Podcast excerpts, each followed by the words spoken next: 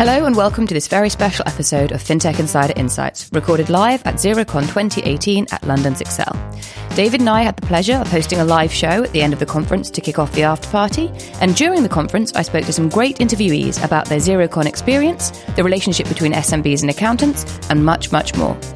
Let's hear from them now, kicking off with Xero co founder and UK CEO Gary Turner. So I'm now here with Gary Turner, who is co-founder and MD at Xero. How are you today?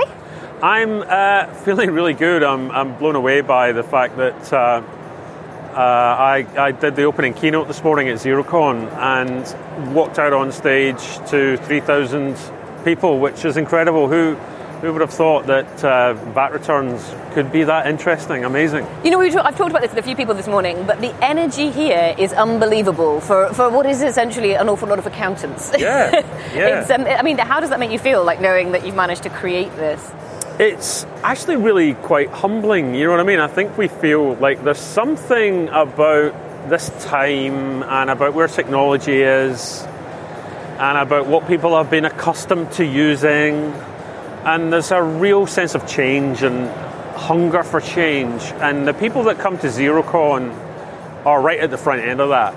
Um, I mean, so, so there are industry events in all industries, and the accounting industry is no different. And I think we can all imagine pretty quickly what a stereotypical accounting industry event might be like. It'd be like kind of stale muffins, hard cookies, not very good coffee, Suits. And then suits and somebody talking for an hour and a half about IFRS standard changes. You know what I mean? And, and, and as much as that's kind of what defined the accounting industry, at least stereotypically, there are many, many thousands of accountants, it turns out, that want to do something a little bit different. And so we have been incredibly fortunate to build a product that has captured the imagination of not only the over 300,000 small businesses now that we have in the UK using Xero, but the accounting community that's so integral to that audience. And they love it. And they, and they actually, we have a party at every Xerocon, the party's tonight. And remember, if last year's anything to go by, this evening will be the same. I, I remember accountants feeling rather guilty and embarrassed that they were enjoying themselves too much because they shouldn't enjoy themselves yeah. at an accounting event. That's, that's, a sad state of affairs. I, I, wasn't here last year, but I did see the pictures of the party and it looked amazing. Um, and on that note, I mean, you've been doing Xerocon, what, seven or eight years? Now? This is our sixth. Sixth so we started in 2012. Um, and we thought, well, what if we what if we did like a little event? Maybe some people might come along to that. And so we did the very first one, and it was like we had no idea. We thought, well, maybe 50 people might show up, or maybe nobody will show up, and, and we were really blown away just as we were going. We had 200 people came along, and you have to pay. It's not like a free event. You have to pay, and that's always a bit nerve nerve wracking. That will people actually pay and come? And since 2012, it's gone from 200 to 400 to 800, and and the last couple of years we've been well into the thousands. So we had 2,000 here in 2017 and we have 50% more, over a thousand more this year, which is again crazy. So I'm I, think we're, we run the risk of running out of venues pretty soon, and we need to do the O2 next. Well, I mean, it is amazing. So, for, for people who aren't here, um, you actually have two halls at the Excel. So, when I came in, I couldn't find the main stage, and somebody was like, "Oh, it's the other hall." Yeah. So that's that's astounding. That is crazy. I mean, and, and obviously, aside from the number of people, what what are the main changes you've seen over over the time you've been doing this event? Um, I think uh, when we got going, I mean, so I think back like nine, ten years ago, um, I mean, so nine, ten years ago, uh, you, you, could like take a random sample of the people here today, and there were people like that. They were just in the minority. You know what I mean? So the five percent freaks and weirdos that got this stuff before everybody else did. Yeah. Um, and so I think what's changed is like more and more people get it. Um, when we got going, the conversations were like, "Oh my God, why would I put my financial information on the internet? Surely that's not safe." and nobody asks that anymore. I think people have become much more accustomed to cloud technology. I think, I think, I mean, we've obviously tried to help people get comfortable with it, but I think actually people having photos on iCloud or Google Photos and Netflix and Spotify, and I think actually they've done a great job in helping us acclimatize and, and, habituate more and more people, and, and, even in a consumer kind of context. I think this cloud thing's actually okay.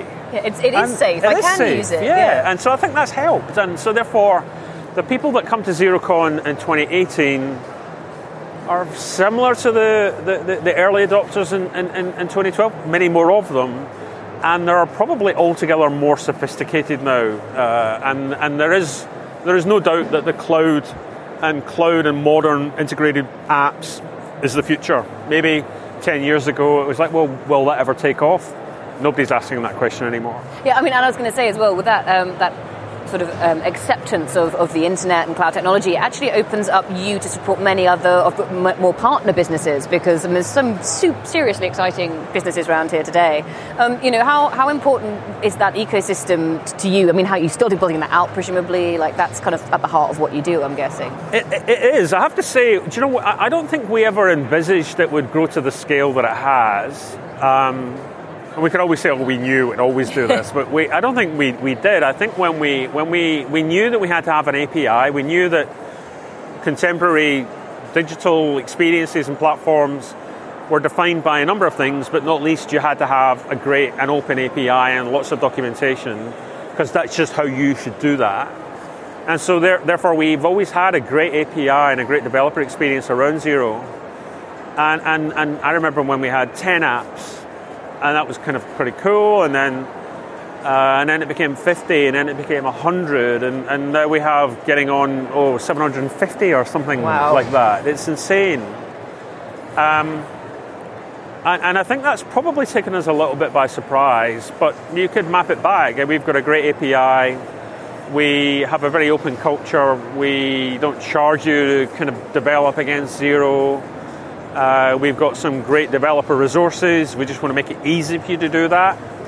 Um, and, and we've just seen some incredible um, partnerships emerge out of that. I mean, some of the people that we've, we have here that we're announcing deeper integrations with, so GoCardless, we've got Revolut, TransferWise, Tide, Starling, all those guys are here. The fintech superstars, Absolutely. Actually. Yeah. Um, and, and because we share so many customers in common, and we actually share the same philosophy, I think, of this is the new world of openness and a product that doesn't talk to other products, that isn't responsive, that doesn't engage, isn't open, isn't going to get very far. And, and we were lucky, I think, that we, we, we, we saw that we needed to do that. And what's happened is the, the, the, the kind of ecosystem that's grown and clustered around that has just been uh, incredible. So we're very lucky. And, and, presumably it's also gotten easier to find those partners now, has it? Do people come to you? I mean, they do come to you because they can develop against you, but it, it, actually makes your life easier as well if people are. Yeah, and, and so it was much harder. I mean, I remember like no, nobody, I mean, not nobody, but it took a long time to go from five to, tw- to 10 to, to 50. Yeah. Because, of course, we probably only had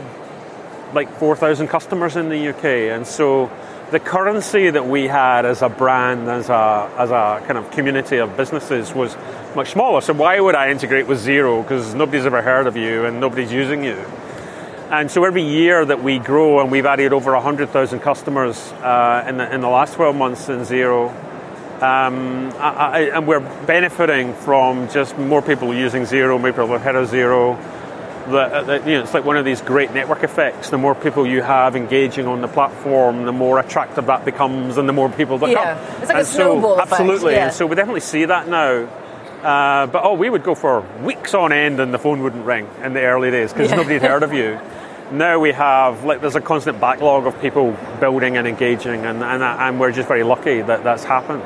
So, I mean, uh, you know, we've talked about the, the, existing partner networks, and I've been asking people this morning, what's the most exciting thing you've seen here today? I mean, I imagine that you're the most exciting thing that's happened on the main stage today. But aside from your keynote, um, what's the most exciting thing that, that, that you've seen, or the, the, trend or the technology that you spotted that you think, yeah, that's going to go somewhere, that's going to be super? Yeah, well, important? thank you very much for the compliment about my keynote. It, it was okay. It was okay. Um, do you know what? I think we, one of the things I announced this morning was, um, I mean, so we're now um, AISP uh, registered with the uh, FCA. Uh, obviously, we've been working with all, all of the, the big banks in the UK for the last 10 years. The old-fashioned way, you know, like kind of steam-powered banking integration. You know, not quite. Somebody like, actually sits there and puts the wires yeah, in the box. Like, like one stage on from like faxing bank statements. um, not quite as bad as that, but we we've been doing it for a while. And it's been hard, and we've been investing quite a lot of time and effort and doing them sequentially, and every bank's different, and every, every kind of uh, bank's appetite and ability to, to innovate is different. But what's been really helpful for us is obviously with open banking um, coming in in the last uh, few months, it's kind of like everybody else has woken up to the need to be open, certainly in the financial services industry. We've seen obviously a huge spate of new entrants in the last few years, and mentioned a few of those names earlier.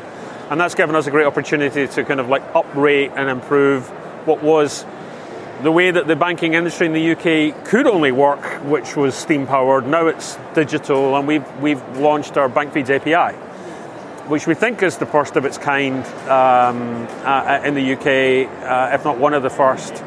And I think, you know, we, we just spoke about the explosion of innovation we had around app development because of our core accounting API. And we, as I said this morning, if we can even achieve half the success on our banking and financial services API strategy um, that we have with our core app strategy, then I think we see a huge explosion. And, and many of them, as I say, are here. Um, but it's still early days. I think you could argue that, that, that how, how, many how many new banks will emerge in, in the UK? How many new money transfer products and payment services products will emerge in the UK? Uh, I don't think I don't think that community is going to shrink. It's only going to go one way, uh, and therefore the fact that we've now tooled up and kind of upgraded our ability to engage with many more of those players uh, uh makes me feel really optimistic about that. So that's what I'm excited about. So just to, just to be clear, that bank feeds API and that allows any new bank to, to connect to you. Is that how it works? What, how, how does it work? Uh, uh, so pretty much the same way as our, our um, app developer API. And so we have a kind of published uh, API with a whole a number of um, calls and requests that you can engage, whether you're a payments provider or whether you're a bank or whether you're some other kind of alternate lender. And it's really just a kind of one of the beauties of an API is that you, it just cuts out a whole load of custom development and everybody builds to the same standard and we can bring products to market much more quickly. Therefore, we, we I think we'll see an acceleration in the number of established banks as well as the new players engaging with that Xero community, which is now the largest community of, of, of small businesses on accounting software in the UK. But I think um, like this network effect snowball thing, I think we'll see an, a rapid in, increase in that in the next month. So we've just launched it, and we've already got like six on the platform at the yeah, beginning. I mean, so Starling's one absolutely, of them, yeah, yeah, yeah, yeah, yeah. So, so you know, great. So having watched it, um, you know, having watched the problems we'll have with banks, and then you know all the innovation you're doing, would you ever go down the route of doing some of those banking services yourself, or are you happy to sit at the centre of this ecosystem and let other people? Right now, it's not. It's not something we would we would have in our plan. Um, I know somebody will be very disappointed to hear that. No, I spoke to a lady in New uh, Zealand but, but, who was yeah, desperate. But, but you know what? I think I think my kind of like smarty pants answer to that one is like, what is a bank in five years anyway? Yeah. You know what I mean? I, I think this traditional like, are you guys going to become a bank? You're doing um, all the services a bank does anyway. Yeah, yeah. Or, or, I mean, so you've got Starling, you've got Tide, you've got Coconut, and, and you can do invoicing and their banking apps. You can do expenses management. Does that mean they're going to become accounting software? I, I, I don't know, but I think there's definitely a convergence, and, and at the moment, what that means is uh, we have no aspirations to become a traditional or even uh, kind of uh, new, new, bank, but I think we're really interested in where the innovation, where there's a shared customer. So there's a customer of HSBC or a customer of Tide or Starling or whoever it is, and they're also on Xero. Then what we are most interested in is how can we just make them, how we blow their mind about how easy that world can be and, um, and so who knows what a bank will be in five or ten years? Who knows what an accounting software brand will be in five or ten years? There's definitely convergence. But I think that's the world we're in now. I think we're in this open world where we're just going to have to learn to bump into each other a bit more and be cool with and that. And get on with each other a bit Absolutely. more. Absolutely. Yeah, brilliant. Well, um, thank you so much for joining us. Thank you so much for giving us some of your time. I know you're a very busy man. Um, and are you sticking around for, for the party later? I will be. I've, yes, I'm be. very much looking forward to it. So. Yeah, uh, there might be face painting, I heard. Face painting? Yeah, oh, believe it sold. or not. Done. Thank you so much. See you later. Thank you. So I'm here with a friend of the show, Caroline Plumb, who is the CEO and co-founder of Fluidly. How are I'm you today? really well, thank you. How are you? I'm good. I'm good. It's been a great day, Oh right? my goodness, amazing. Yeah, really fantastic. So much energy here as well. Yeah, always such a great vibe, always such a great kind of um, yeah dynamism to the whole place. And um, you've got some great news uh, here. We have, yes, so we're delighted that we closed our Series A funding round uh, this week, £5 million, led by a US venture capital firm. So we're really thrilled, and we're going to use it all to expand our product, expand engineering, data science, and really build out the ultimate cash flow forecasting and management app. Well, I mean, it sounds like it's much needed because I've spoken to a lot of accountants today, and they all say, "Oh, there's a, you know, there's lots of things going on out there, but we really need some help with cash flow." So, Yeah, and it's not just accountants. right? This is one main issue that small business owners are sleepless over. So, and our mission is to really solve that pain. So, we know that cash flow is the most important criteria for a business, where it's, it's a line between success and failure. And it's also the key area that accountants can deliver advisory services on. And really, what Fluidly is building is the first automated um, cash flow forecasting system that allows you to actually use the data that's already in the accounting package to go from what's going to happen into the future to so what and now what. what can I do about it? I mean, that's something we've heard quite a lot about today as well. Is this idea of accountants moving what they do into a more um, advisory advisory role, I guess? And is that something that you know you're you're positioning yourself to help them with? Yes, very much so. I mean, I think accountants have always been brilliant advisors. You know, the kind of shoulder to cry on, the person you go to when you're worried about your money. You go, "Help, You know, help, give me someone on my receipts." team. Exactly. it's really lonely running a business, and I think accountants is just one of the few people that's kind of on your side and looking after you. So I think it's really an extension of that service. Um, but particularly around the areas that they know best, which is you know financial management, forecasting, planning, budgeting. You know that's all the area that we can help accountants deliver on. Brilliant. And um, and that's not the only thing you've got going on because you were you were pitching this morning, were you not? That's right. So we were also finalists in the Nesta Open Up Challenge, which is the open banking challenge. Uh, it's really about helping transform SME finances by using banking data. So for us, um, using accounting data, banking data for that financial future is you know what we're all about. And so yeah, fingers crossed for Nesta. So When did when did we find out? When did we I think it's going to be the beginning of December. Okay, well, fingers crossed. Two hundred thousand pounds. So it's uh, Just, just to add to your winning. pity. I mean, that's an interesting point, right? We hear a lot about open banking and how good it's going to be for consumers, but um, I guess it has the potential to transform life for, for SMB financial services as well, right? It does. I, I think it might be a sort of slower transformation. It's not going to be kind of an overnight success. I think we've all seen that. But I think you know, the ability to unlock that data is really important for SMEs. I think there are. You know, there are elements open banking that makes it harder still for businesses. You know, multi-authentication journey. Um, you know, this turnover criteria cap at six and a half million currently. But I think what we'll see with kind of PSD2 is the ability to lift some of those things. The APIs are improving all the time, and you know, it's going to head in the right direction.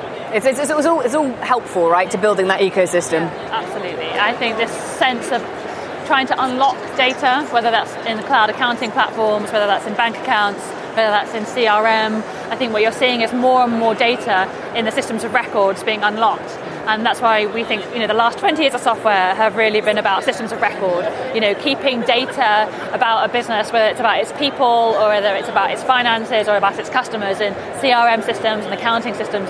The next 20 years of software are going to be about systems of intelligence that take all the data from the systems of record and do something meaningful with it. And that's really the space that Fluidly sits. So, um, you know, great, great guns for you to, so great space for you to grow into. Yeah. Um, what else? So, you know, what else do you think that you'd like to see? So, Xero is obviously, you know, its its its, its platform and its partners is ever expanding. Do you think that there is space for more other financial services in there as well? You know, the importance of kind of adding in, um, connecting what you do, say, to, to, to loans and to credit and all that kind of thing. Do you think there's there's still more space for that to grow there? Yeah, absolutely. I mean, look, let's face it, SMEs have been underserved for so long. I mean, they've really been this unloved segment when it comes to lots of large businesses, and I think Xero really showed the way in what you can do when you show love to, you know, to SMEs. And I think that so much more can be built around how SMEs think about finance, how they manage their finance, how they optimize it.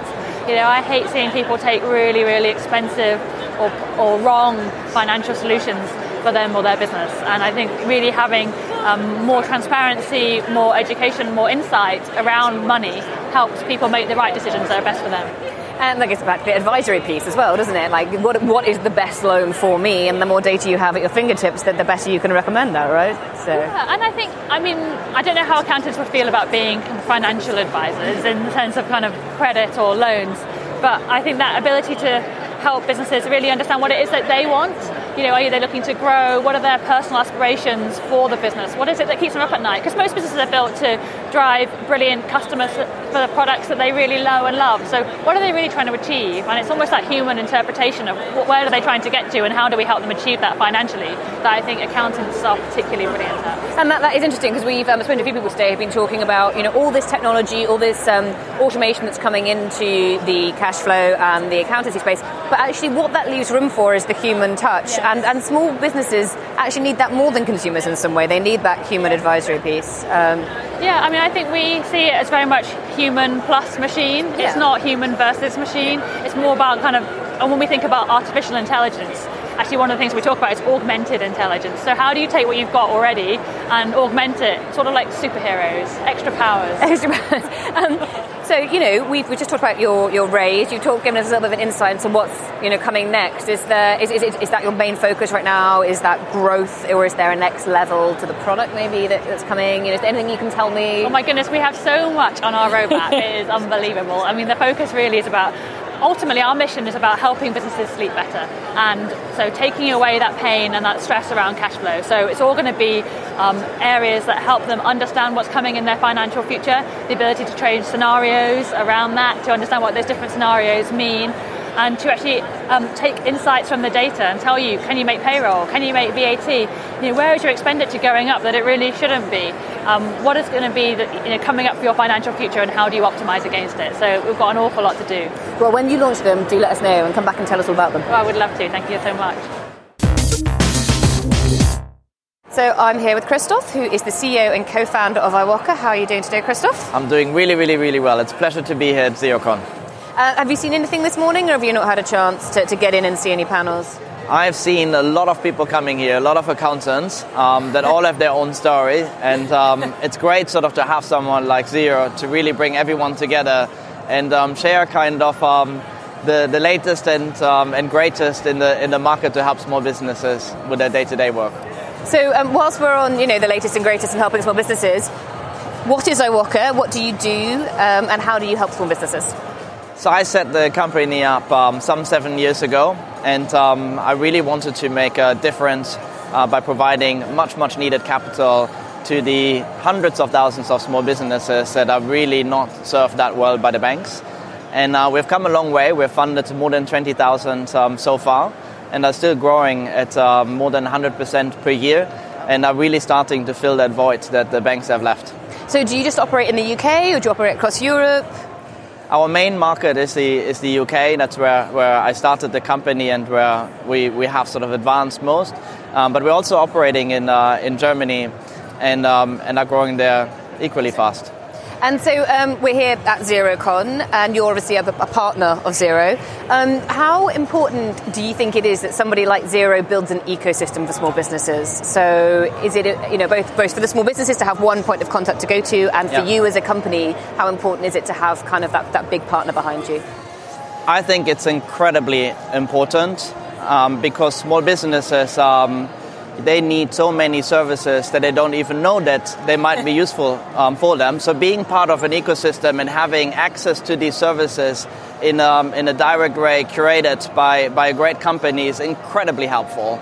We have seen this um, working really, really well for the likes of eBay and Amazon that also created a massive ecosystem around them to help small businesses sell to these platforms and um, I think Xero is a much larger extension of this because obviously it touches the entire small business space, not just a vertical in, in e-commerce. And I believe that um, that's absolutely vital and will help all of the small businesses to increase their productivity, give them time back, give them more insights to make to make um, uh, more often better better decisions, and to the likes of us also get immediate um, access to capital to help them size the opportunities that you know always come along in a small business. So, do you think that access to capital is still a pain point for small businesses? Yes, it's been absolutely. talked about for a long time, but it's still absolutely. It's. Um, I started a company seven years ago, and ever since, um, the the amount that is lent to small businesses has contracted, despite um, you know consumers and and corporates um, borrowing record amounts of money, the actual amount outstanding to small businesses is lower today than it was seven years ago. And that sort of just shows you no, um, you know, we have not actually gotten there that small businesses have the access to capital that they need. And you know, I'm proud that we have made a difference to the 20,000, but you know, there, there, are hundreds of thousands that we haven't reached yet, and that I think can do very well um, by, by investing in their business and, um, and, and sizing the opportunities that they have. So there's, there's still a great opportunity for, for companies like yourself out there. Um, what uh, what else is what is missing? Do you think? So particularly with um, you know open banking coming into play, there's obviously opportunities for other services develop. Is there anything else that you think, um, either based on open banking or, or not, that that would really help um, boost the small business ecosystem? So I think we're, we're, we're really kind of at a very, very, very interesting point in time because the insights that, that someone like Xero can provide by using the data that customers have on their platform in a, in a way that hasn't been done before and giving sort of access to capital to companies like us is sheer not has not been the case in the past. So over the next five to ten years, you will see all of these services flourish and become normal for small business to use, rather than sort of pioneering. And and I think that will unleash a huge um, boost in productivity. That um, you know, particularly looking at the UK, is structurally a a problem. Productivity growth has been low, and um, these are the type of initiatives that can really um, take a lot of time away from admin tasks of small businesses and redeploy that time in value adding and, um, and, and, growth initiatives that, um, that they'd much rather spend their time on yeah. than uh, keying in invoices. Yeah, I so mean, I think I think you know it's really starting now that the services um, are big enough, developed enough to make a difference, and so I think the next five years will be really, really, really interesting. And you think that they will be driven by somebody like Xero rather than by the banks? I definitely think that Xero is uh, way ahead of the curve relative um, to the banks that have all sorts of other issues that they have to take care of, which are very unrelated to the fortunes of small businesses. And so, having someone like Xero with the entire ecosystems that we are part of, really putting the small business first in everything that we do is uh, very, very, very hard for the banks um, to match. They'll get better too because you know competition is a good thing, but um, but I think the innovation will come out of the likes of um, you know Xero and its its large um, um, partner partner base. So what's um, next for Iwoca? Do you have anything on the horizon? So over the, the past year, we've been uh, uh, very busy. In um, you know, not only did we double in terms of size and in terms of staff, we have now nearly 250 people in our offices. Uh, wow. So that's been a great experience um, to see that um, so many accountants have, have um, come to us um, to, to learn about um, how we can provide financing to their clients through the Xero platform. So that's been a tremendous experience from our, uh, from our point of view. And we have started to enlarge the product offering that we, that we can offer um, small businesses. So in the past, um, we have been offering a an overdraft like um, facility, a credit line that um, people can use to manage their working capital requirements in a very, very, very flexible way. And um, we've listened to all the feedback that we got from customers that you know sometimes they're looking for an investment loan, of course, to make a longer term investment.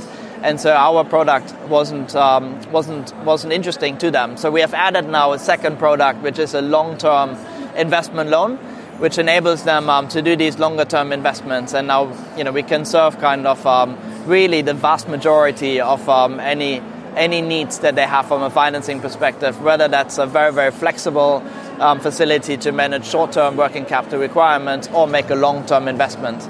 And that's been, um, that's been a lot of work on our end, and you know, we still have a lot to do, but the, um, the, the response has been really, really positive. Thank you so much for joining us today, Christoph. I hope you have a great rest of the day. Um, and thank you for giving us your time. Thank you for having me. Have a great day.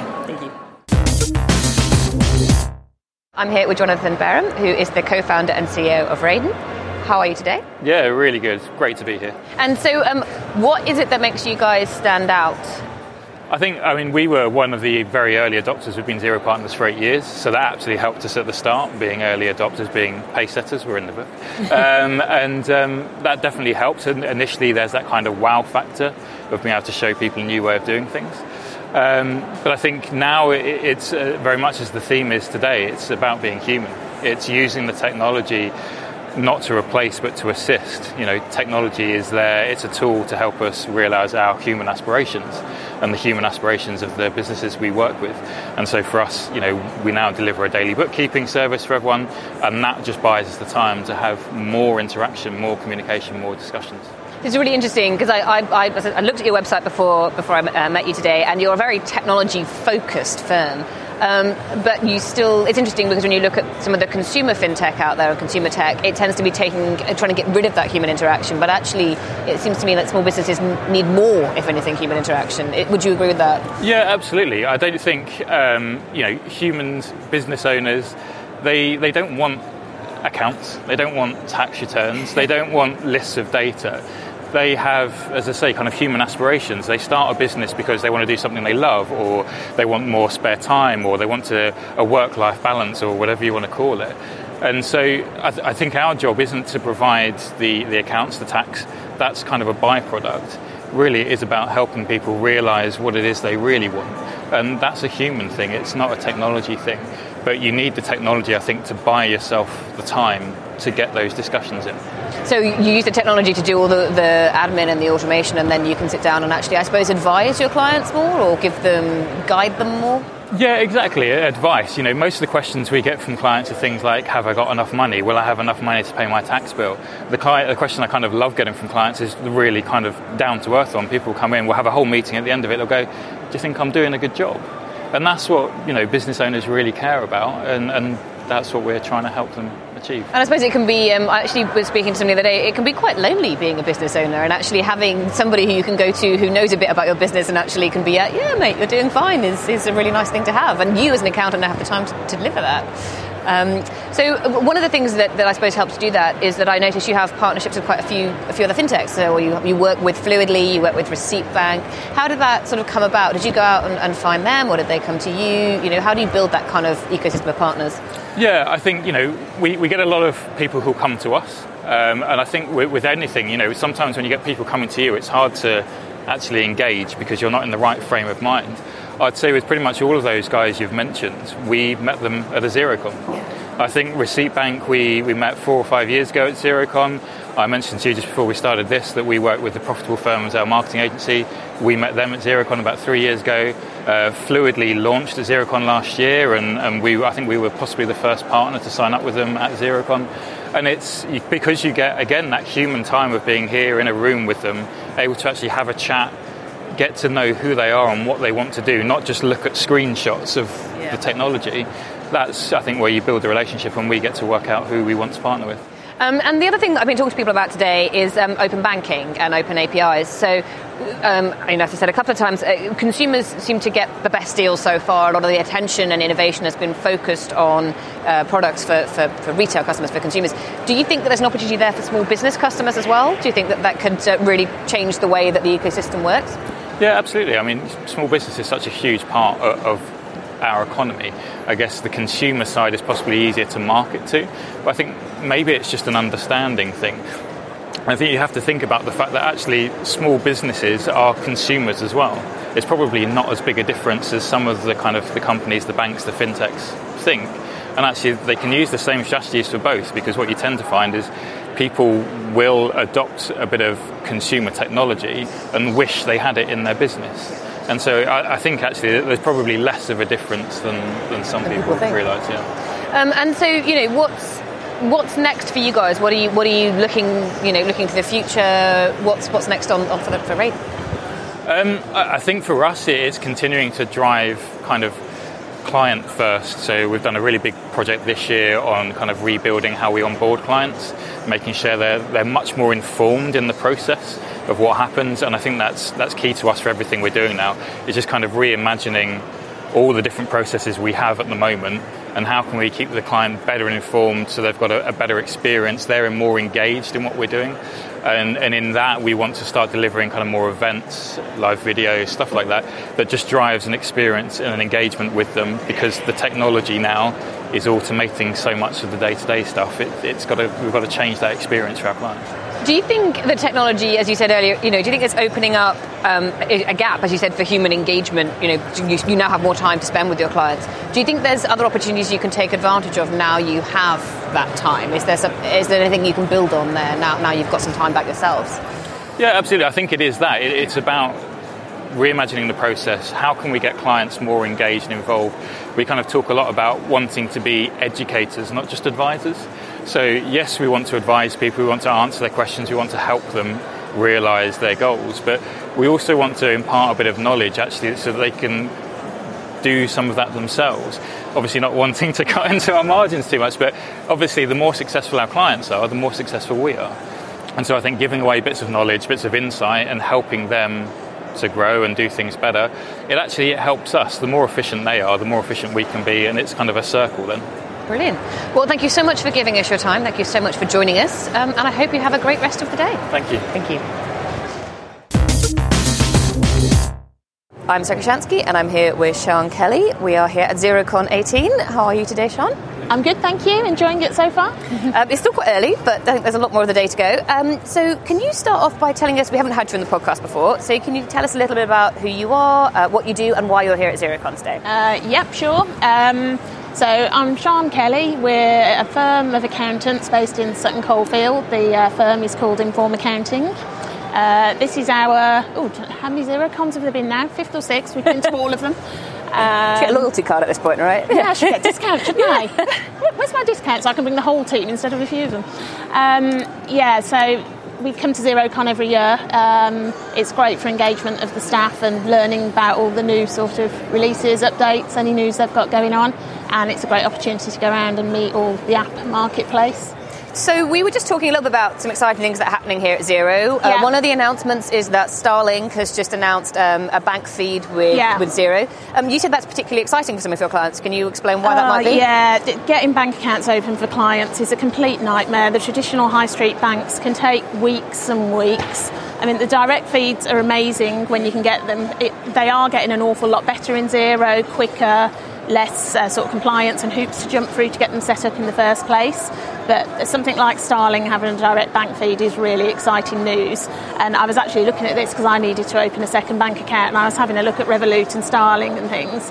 And they're so quick to open. Yeah. So for clients and small businesses who just want to get going and are happy, you've yeah. still got the issue of a bit of nervousness about online banks and stuff. But for the clients who are happy with all that, it's it's really really good. Yeah. So, um, so what do you? So, what are the biggest pain points that you see for small businesses that sort of you're hoping to solve? Because you said you like being here and seeing all the exhibitors yeah. and different kind of solutions. What, what are some of the pain points, the biggest pain points that your clients have? Yeah, it's it's autom- automating stuff really, getting data to us. So there's lots and lots of. Um, ways of getting data. There's lots of products. From very early on, we adopted Xero. It was, I think I put my first client onto Xero. We adopted Receipt Bank at the same time. Receipt Bank takes away the pain of getting all the paper to us. You've got HubDoc come on board with Xero now. That's really exciting. Um, but there's problems with things like I don't know credit card statements. They don't seem to be part of what the banks give you as okay. a bank feed. We're looking for something where we can automate collecting the credit card data. Um, it's an opportunity for the staff to come. We've highlighted a few of the things we want them to look for before we've left yeah. the office, and they've got to scout and go around all the upstands now and see if we can find a solution for a few of the things we're having issues with. Yeah, so that's one of the big, the big questions we're asking people today, and I'm, I'm hoping that nobody's going to say no when I ask this question. But you know, how important is it to your clients that Xero starts building out that portfolio of financial services that can be accessed through Xero? So the more oh, the more things connect. It, it, just makes it easier because I mean, one, one, of the things I was thinking when. Uh, on one of the first presentations, it got me sort of drifting, daydreaming on the subject.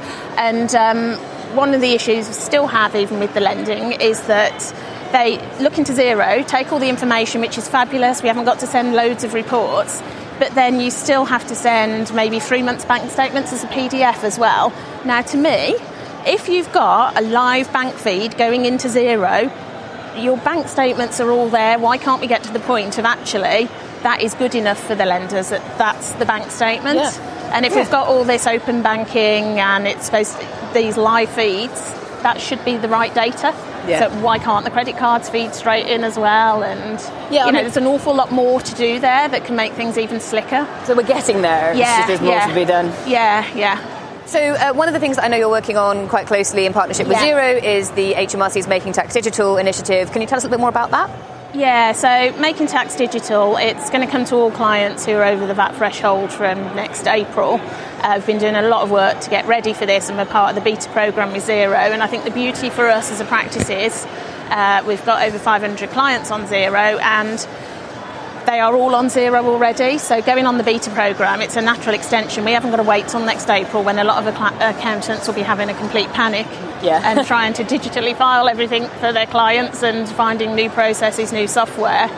We're all completely ready for that because we've worked with Xero. They've now got their solution ready and we're chomping at the bit ready to test it. So our clients are actually going to have a very seamless experience of making tax digital hitting them. Brilliant. So they don't actually have to do anything if they're They already haven't using got to Xero. do anything. Yeah, we've we've uh, we've either got clients who know they're on Xero and know that we're sorting it because we've advised them and talked to them about it. We've sent out a bit of a mailer. Um, Xero have helped with that. Of you're all going to be compliant, uh, and then you've got the kind of clients where they're more traditional. They do turn up with a box of receipts, which get whizzed through Receipt Bank. They end up in Xero, and they're also compliant. So.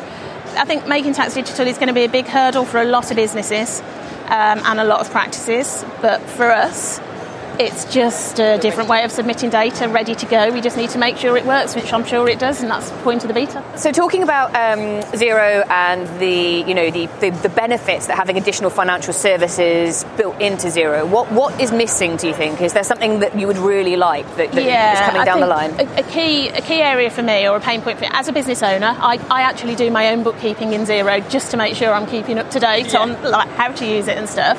And I think one frustration for me is that you've got everything in Xero, you've run your payroll, you've got all your purchase invoices to pay, yet I still have to log into the bank, mess around putting PIN codes in to set up a new supplier and setting up payments and setting up all the payrolls. It'd be such a big win if, with all the banking changes that are coming, we can be automating that and batching them up in Xero and pushing pay, and that'd be a fabulous service for us then to offer to clients. So it's using open banking, Yeah. using the payment initiation APIs, and being able to just go pay and it's Yeah, done. really looking forward to that sort of thing, and that's an add-on service we can sell to clients then. Because whilst we do a bit of payment service, it, it is a concern with the fraud, the emails that you can get in, and this will take Take the pain away. yeah, take the pain away. Yes, yeah, Perfect. yeah. Okay, well, thank you so much for joining me, Sian. Um, I hope you enjoy the rest of your day, and I hope you find what you're looking for out there on the exhibit hall. Thank you. Thank you. Thank you. I'm here with Alexis Prenn, who is the CEO and co-founder of Receipt Bank. We're here at Xerocon. How are you doing today, Alexis? I'm uh, delighted to be here. Delighted to be here with you, and delighted to be here at Xerocon. Brilliant. So, I mean, can you um, give me a little bit of an overview for our listeners who don't know what Receipt Bank is? What, what do you do? What pain points do you solve for small Okay, businesses? so so from day one, well, almost from day one, we have been the, the global leader in bookkeeping productivity. Which sounds fascinating, and I can see Sarah as an aficionado of this industry that you're already on the edge of, literally on the edge of your seats. um, but no, we fell into uh, bookkeeping productivity by uh, by accident way back in 2011, and we just simply allow uh, bookkeepers to do what they do just a lot, lot quicker. So initially it was about data extraction, increasingly uh, from receipts, guess what, and invoices, credit notes, and all that kind of the costs of a business. And increasingly now it's more about actually where, to, where in the general ledger those documents actually go. So a typical receipt bank customer would uh, benefit from productivity to the tune of around about three, four, five times. And so we like to say just t- take Fridays off. Is Nice. basically code, code for what it's all about. So that's what we do. We are the global leader in bookkeeping productivity. We are Xero's number one add-on, have been for oh gosh, a long, long time, and most reviewed, and more uh, Xero customers use Receipt Bank than I think all of the other apps combined. It's something truly extraordinary. I'm probably a little bit out of date, but we are truly at the very heart of the Xero ecosystem. So, on that note, how important is it that um, Xero continues to build out that platform of partners? You know, when we're looking at some of the um, potential, you know, financial services products that could be built out from Sure. that, is that key to sort of helping that ecosystem thrive? Other financial services products on top of it. So you do bookkeeping, but you know, and you work with Xero. How about payments or credit, feeding those to the platform as well? you know, in terms of uh, pulling things together, simplifying it, streamlining it. Um, you know, inevitably the world that we live in is connected and increasingly connected. Um, and so anything that Xero can do to to make their own platform more seamless is, is bound to be good for the end customer. So, as somebody who spends a lot of time um, in and around this ecosystem, what's most exciting to you? What kind of innovations are you seeing, either out there on the exhibit hall or, you know, generally um, in the airwaves for helping small businesses? Um, at the end of the day, it's it's about the lifestyle. I mean, f- for me, uh, uh, the most exciting things are when people say, "I took Fridays off." The most exciting things. Uh, uh, someone saying, uh, you know what, I, I, I, couldn't, five years ago, I couldn't have imagined I could have built the business that I have, and I couldn't have done it without Receipt Bank and, and Xero. I, I couldn't have done it without getting rid of all the paper, paperwork, uh, which is ultimately what we, what we take care of. And so we couldn't have done that. So ultimately, the, all of this is very interesting, and technology on its own is fine, but it's what people choose to do with it. And people do the most extraordinary things. They're not, this is not a well, do this, get that. It's very much people using their own imagination as to how they want to live their lives. One, one of my favourite receipt bank partners, she likes to go fishing with her husband Monday, Tuesday, Wednesday. That's what she likes to do. Yeah. That's her thing. That's their thing. And we have enabled, unexpectedly enabled, uh, that by giving her the time giving and giving her, her, and indeed giving her the flexibility to work from wherever. So the ability to work from Italy. My favourite story is um, my wife's accountant five, six years ago. Uh, um, today she is a huge receipt bank advocate. Um, she and her husband now spend the middle week of every month in Italy, in their house in Italy. They might be working, they might not be working. So flexibility. I, it just, uh, I met someone last night, they, they, they have a house in, in Spain, they like to work in the summer, they go to Spain, and they, they can take their work with them. And we enable that.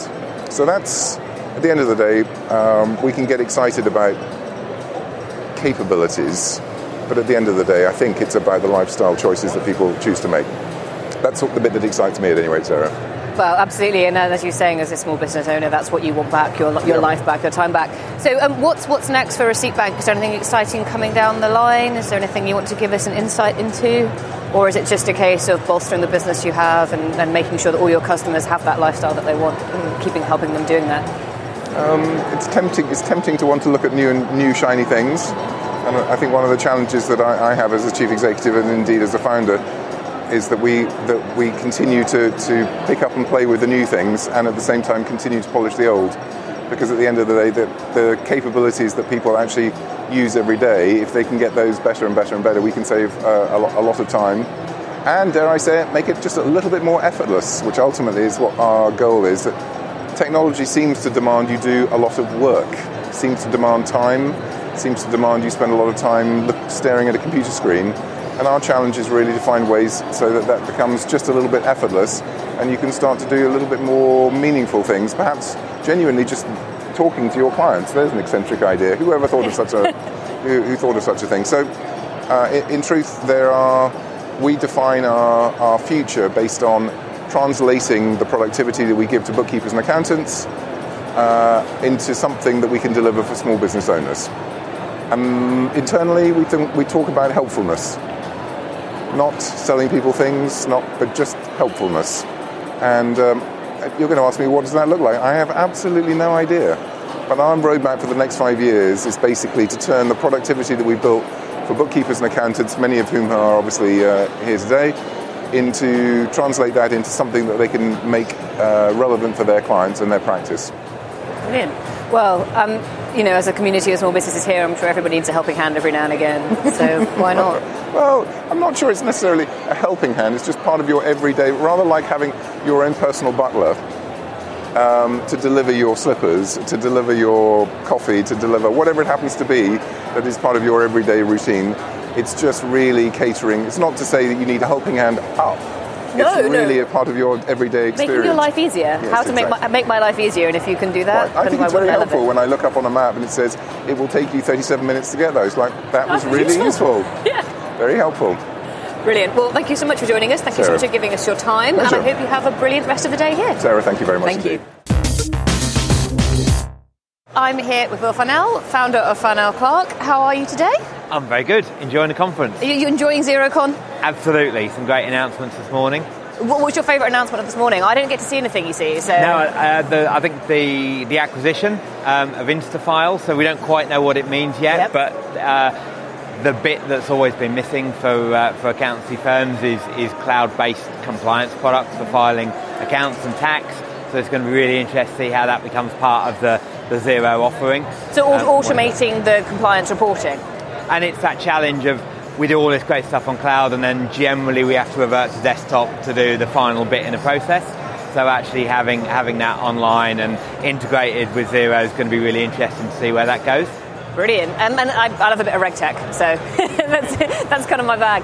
Um, so, and, and you're also on stage this afternoon, I understand. Is Uh, that tomorrow correct? afternoon. Tomorrow afternoon. So, what are you going to be talking about on stage? Uh, so I'm working with uh, Soldo on that, and uh, we're talking about the topic is why our clients deserve daily bookkeeping and how to deliver it profitably.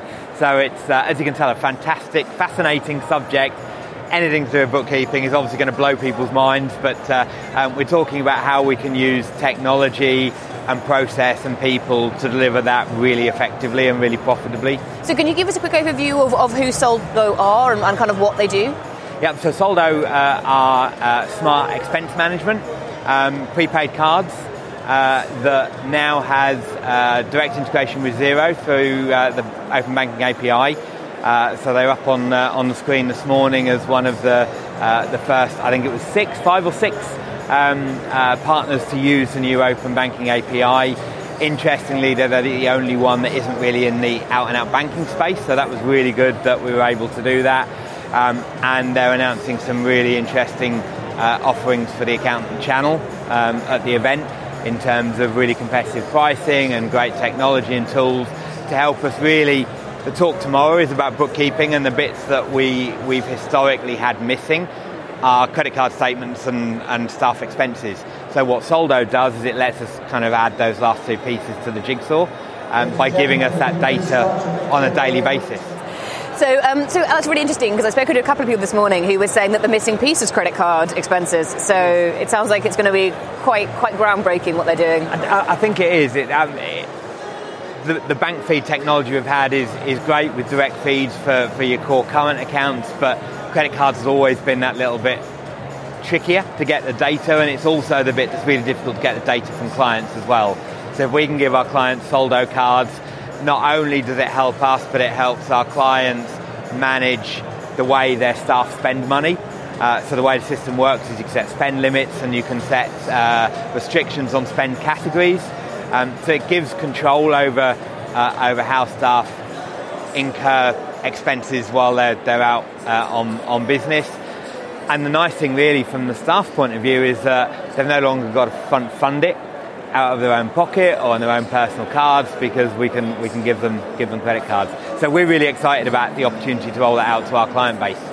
And, um, and and you just talked there a little bit about open banking as well, and how um, how Soldo are utilising those APIs. Do you think open banking is going to be something of a game changer in this space as well? With this, because we hear quite a lot about the consumer side and how Yes. consumers are going to benefit, but um, you don't hear so much about small businesses. And I'd be interested to hear you know your your thoughts on that.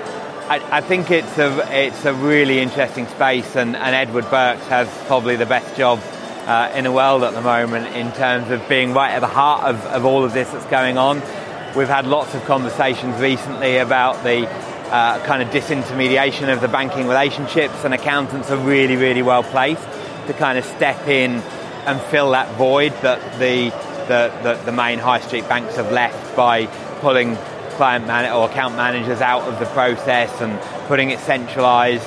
So we have a great opportunity to, to pick up those relationships and support our, our clients in terms of raising money, um, uh, So building more along the advisory side of things rather than the sort of because accountants traditionally, I suppose, have done quite a lot of you know the bookkeeping and the papers and the number crunching. But is this moving more into the we're going to help you do things that you need to do and do them better? I, I think we have to do more with, with, with the client relationships we have.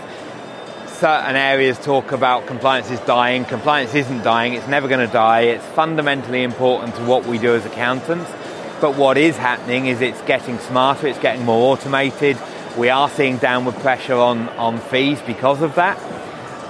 So what we want to be doing is is using things like bookkeeping to deliver much closer relationships with our clients, we get the opportunities to talk to them more regularly, understand their pain points, ask the right questions that open up the opportunity for advisory led conversations. Um, and that can be anything from introducing them to a bank that's going to give them a better service or helping them raise money or uh, think about how they can change the way they market what, what they do. Um, so there's a massive opportunity for us. And so, with, with, you know, with that in mind, and with this kind of, I suppose, as you said, you're, you know, the, the, accountants are well positioned to fill this gap that's kind of opening up in the market. What are you most excited about? I know uh, I spoke to a few people this morning, and they come here and they look around all the technologies to see, you know, what, what might fill the gap that they have their need for their clients. What is there anything in particular you're looking for here, or is there a sort of a technology or a solution that you're most excited about? I, I think uh, generally the way I, I, I prior to Xerocon, my, my view was that the, the innovation within the core platforms is kind of plateauing a little bit. Um, we've seen the big strides forward in, in the technology that we get as a core platform. We're getting great innovation from some of the app partners, but it's now time for the accounting firms to look at themselves and say, how do we, how do we drive innovation by utilizing the tech that is now available for us? So I think it's almost we've got to kind of start looking inwards and say how can we build processes and uh, um, use the stuff that's out there readily available in the market to just do more for our clients and deliver a better experience for our clients. So accounting tech. Absolutely. Brilliant. Well, thank you so much for joining me. I Pleasure. hope you enjoy the rest of your day, and I hope the session tomorrow goes very well. Thank you very much indeed. Thank you. Thank you so much to all of our interviewees. Some great insights about the fantastic work they're doing. Now it's time for the FinTech Insider live show, including some amazing guests and some even more amazingly bad jokes. Enjoy. Hello and welcome to FinTech Insider. This week, live from Xerocon 2018 at the Excel Centre in lovely London. My name is David Brear. And I'm Sarah Kocianski. How are you guys doing? That sounds pretty good, right? Yeah, it's good. Yeah. yeah. All right. That was a good, like, first time as well, guys. Well done. Like, uh, very responsive audience. That's good. Um, for everybody listening at home, this is end of day one at Xerocon, and it's been a bit of a big one, hasn't it? Oh, God, it's been epic. And, and of course, the, the best is obviously yet to come with what we're doing here, here now. Uh, it looks like the bar is definitely open for everybody. Has everybody got a drink? okay, well, this is going to be fun. Like, towards the bottom of that drink, I think it's going to get a lot funner for everybody, you guys and us, quite frankly. But, um, and um, we we are either sort of ending the first day or starting the after party. Which one do you think it is? I think we're starting the after party because there's booze out, there's great snacks out. Um, so we're, we're going to get things kicked off. So we're going to start off by recapping the top announcements from across the conference today, and then we're going to take a bit of a deep dive into the topics they cover, and we're going to have um, some fantastic guests on the stage alongside us. But before we get there, we have to talk about the reason we're here today. So there are 5.7 million small businesses in the UK, with over 1,000 new ones started every day, um, for which accountants are actually now seen as the key advisor. So they are far outstripping other contenders on trust. I've spoken to several accountants today. I know this to be true. Um, also, usage, um, out, you know, up above and beyond lawyers, bank managers, and IT consultants. 90% of Xero customers connect to an accountant, and these Xero accountants now advise 2 million businesses in the UK. So they're, they're kind of a big deal, right? Um, not only that, but as fintech is moving more and more into SMB banking and SMB finance, accountants are going to be playing a huge role in shaping what these services look like going forward. It does. And we've got a lot to go through today, haven't we, actually, with all of the announcements and everything that's gone through. But we, we kind of can't do this alone. Um, before we get started, we want to introduce some of our very special guests. Um, so please welcome to the stage, representing Xero, we've got Keri Gohman. Woo! Let's have some clapping. Keri is the global platform lead at Xero. And representing the accountants, we have Becca McClure, who is the director of operations at oh, BDO. Becca's got her team in. so, um, welcome to the show, ladies. Um, do you want to start off by telling us a little bit about what you guys do? Do you want to start, Keri, as Becca is busy waitressing for the evening? Thank you so much. just, just keep throwing it in there. It's fine. So, uh, listen, at Xero, uh, my role is really to facilitate um, our platform. And what that means is we have the core of what we do is putting together small business owners in and their financial lives. So bringing together uh, banks, with government, with financial service applications, and most importantly, with the advisors that help make small business owners successful. Uh, my new role is really focusing in on three areas that go well beyond the boundaries of accounting um, and really enable all the players on the ecosystem to be successful. So, thinking about how to enable financial services. So, how do we really participate and go deep in deep partnership with um, with folks, banks, and our financial technology partners to help businesses get paid faster, uh, to help drive credit. Um, and help more uh, small business owners get the support that they need. Um, also, thinking about our marketplace. So, how do we help all the partners that sit on our platform be more successful and grow as we solve needs for small business owners? Uh, and then finally, all the data that flows in and out of our system. How do we really put that to work for small business owners and their accounting partners? So, a lot of great stuff. Not, not a small role then. No, no, lots of stuff. And uh, Becca, other than being an expert wine pourer, what do you do on a day to day basis? Um, so I work for BDO Drive, which is BDO's offering for SME businesses. My boring job title is Director of Operations. Um, my cooler job title is Chief Disruptor because um, I like to challenge everything that we do. Um, yeah, and basically, I just try to make make shit happen for, uh, for so that accountants can do their job. Brilliant. We have to get you a sticker if you haven't already got one. Uh, one of our make shit happen stickers. Oh, really? We will get you one for your laptop, and then you can just march into meetings with it. Um, so, Keri, we're gonna we, basically this is we're at a conference. It's a conference full of accountants. But it does not feel like a conference full of accountants. Um, it's, it's, it's got an amazing vibe. Um, you know, there's so much energy. Everybody I've spoken to is, is super enthusiastic. I mean, what, what's this show about for you, for Xero? Yeah, listen, for Xero, this is about getting together our community. This is about getting together the change agents in our market. These are accountants that are changing the game. They're not just collecting data and doing the basics anymore. They're advising small business owners. They're changing the entire industry. Um, we also bring together the community of app partners that are tech uh, forward uh, companies and banks. So, thinking about financial technology providers, others in the small business ecosystem, and the most progressive banks out there. We all spend time together learning and talking about how we can change the industry and have a tremendous amount of fun along the way. We're all friends and partners, and we're all enrolled in this idea of helping small business owners be successful. And the group has a ton of energy. It's fun. It's way more akin to um, a tech conference, maybe even at sometimes a rock and roll concert. We'll see how tonight goes. I will share, like, it's been a tremendous conference. I have a few stats to share with you from the conference. Do you mind? Can Please do. These are like very official. I wrote them down in everything. Um, so we've had 3,000, over 3,000 attendees, which is incredible. That's impressive. It is. And by the way, this is a worldwide conference. Uh, worldwide, we've had close to 10,000 accountants, fintech providers, banks come together all across the world who are the most forward-thinking uh, folks in their um, in their field. Um, we also have about 44% of those folks that are women. Woo! I hear ya. Everybody say this good? Is, for somebody who attends a lot of finance conferences, that's an amazing That's stat. An amazing stat, yeah. Um, we have served something like, uh, we're going to serve something like 12,000 meals, 10,000 cups of amazing coffee provided by one of our small business owners, two grassy knolls and 30 hedges. I'll let your listeners try to figure that out.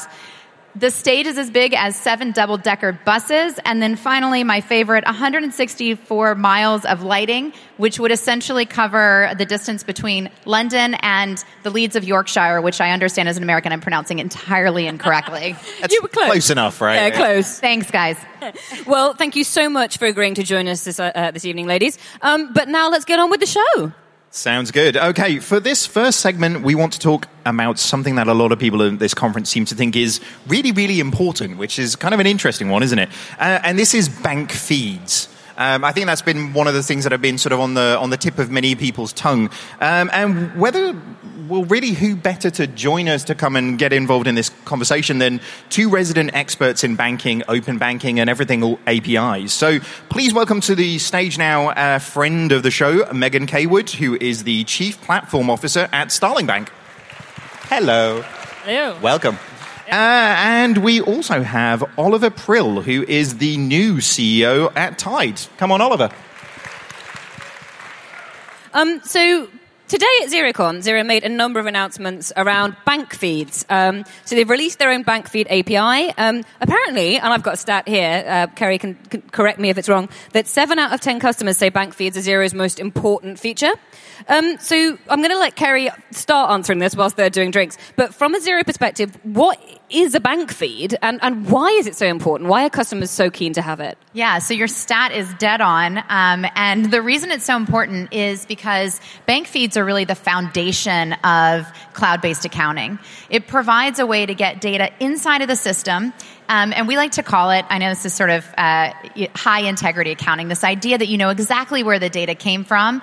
It's real time. And the most important part of, of bank feeds is account rec- bank reconciliation, making sure that in the system it's connecting into the right spot in the chart of accounts uh, and that the data is accurate and flowing in the way that it should.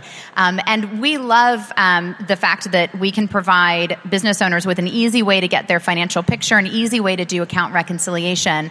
Um, and we're able to do things now with artificial intelligence, like predict 90% of the time how, um, how a, a, bank feed coming in will reconcile into the chart of accounts. That saves accountants incredible amounts of time, but it's the very basic, the most important part of accounting working well. So, Becca, do you want to add to that? I mean, you, you work with these small businesses on a, on a regular basis, and you know you're, sitting sort of almost on the other side. They're taking in the feed, I, I suppose. Um, you know, do, what are your thoughts on it? Um, I think it's key, really, for the um, for, well, from two points of view. For, from the small business, that it allows us as accountants to be able to provide them far more real time advice because the data is going straight in. We can reconcile things. We're not waiting till the bank statement comes out to then upload it and reconcile it. It's all live there, and that, that means they've got real time information that they can make decisions on.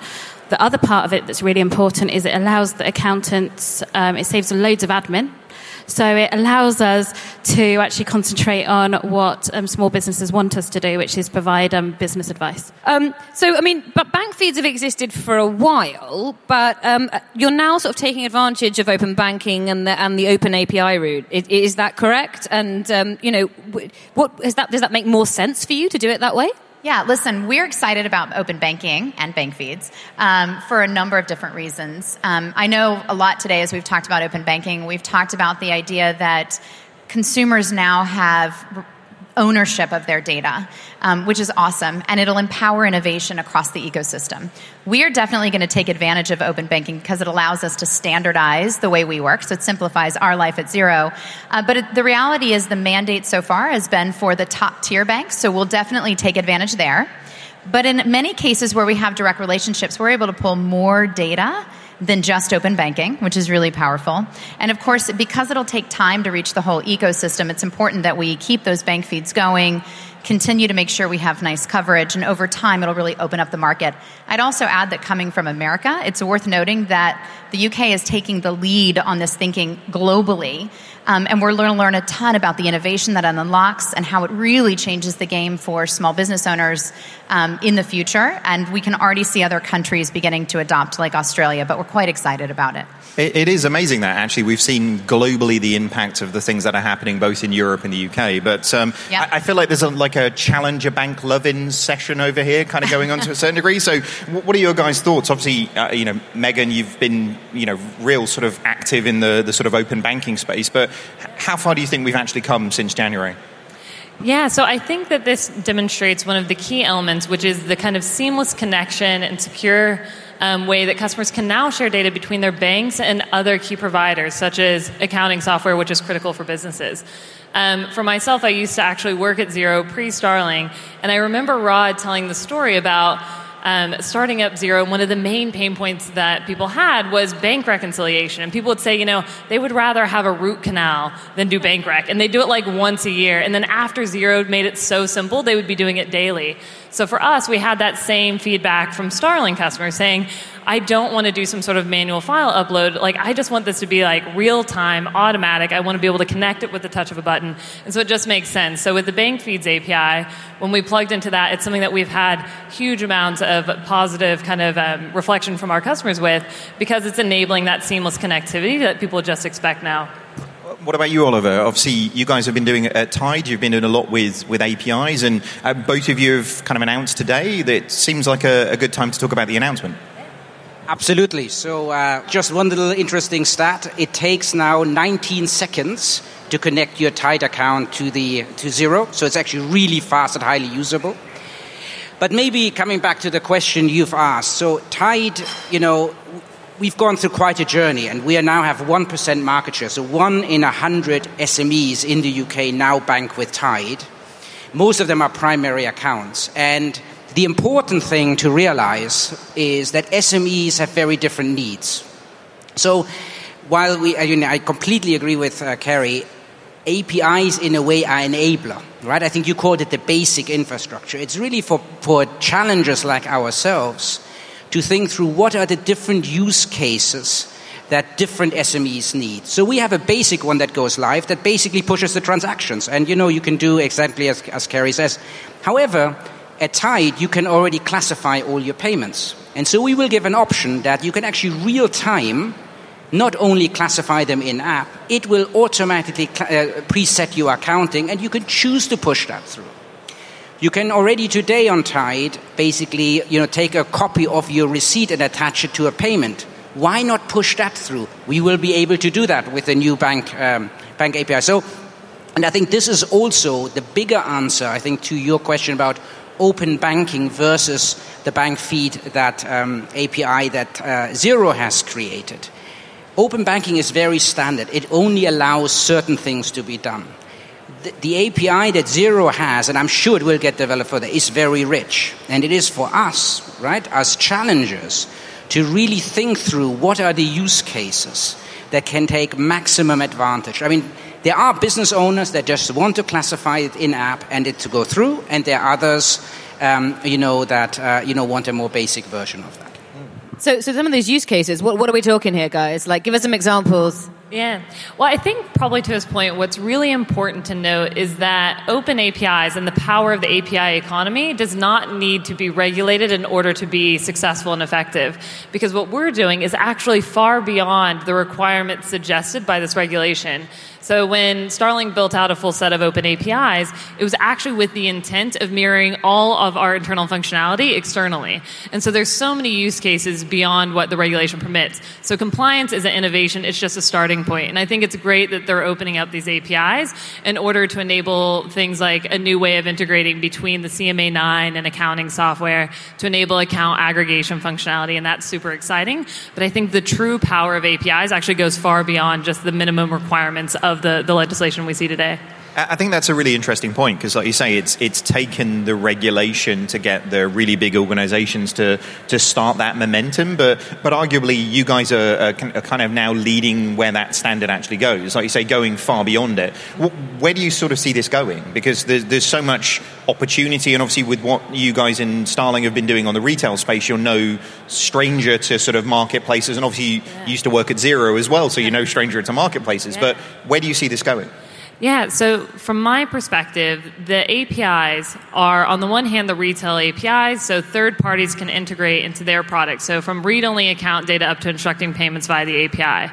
But then when we actually manifested this full set of APIs, what we found is a lot more use cases than we originally predicted. So on the one hand, there's banks and fintechs and other companies who want to access payment schemes through our APIs. So as a fully licensed bank, we can directly plug into faster payments and Bacs, and everyone in this ecosystem who needs access has to go through one of those main points. So for us, being a tech-based bank, it's really easy to quickly and inexpensively grant that access. But then others who want to manifest banking features from creating an account account, direct debits, direct te- credits, and all these other features, we can make that available via an API as well. So I think the true platform is there's the power on the retail side for third parties to integrate. There's the power then from just opening up that infrastructure.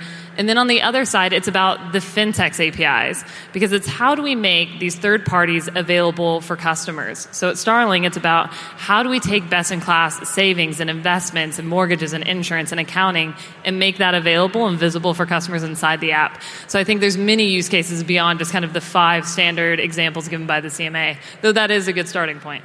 And, and Keri, you were nodding along there. Is that, is that what you envisage people using your, your APIs? Is that what you know what you see them leading to? Exactly. You know, the world is now a set of connected ecosystems. So Starling has their ecosystem. We've got an ecosystem that's relevant.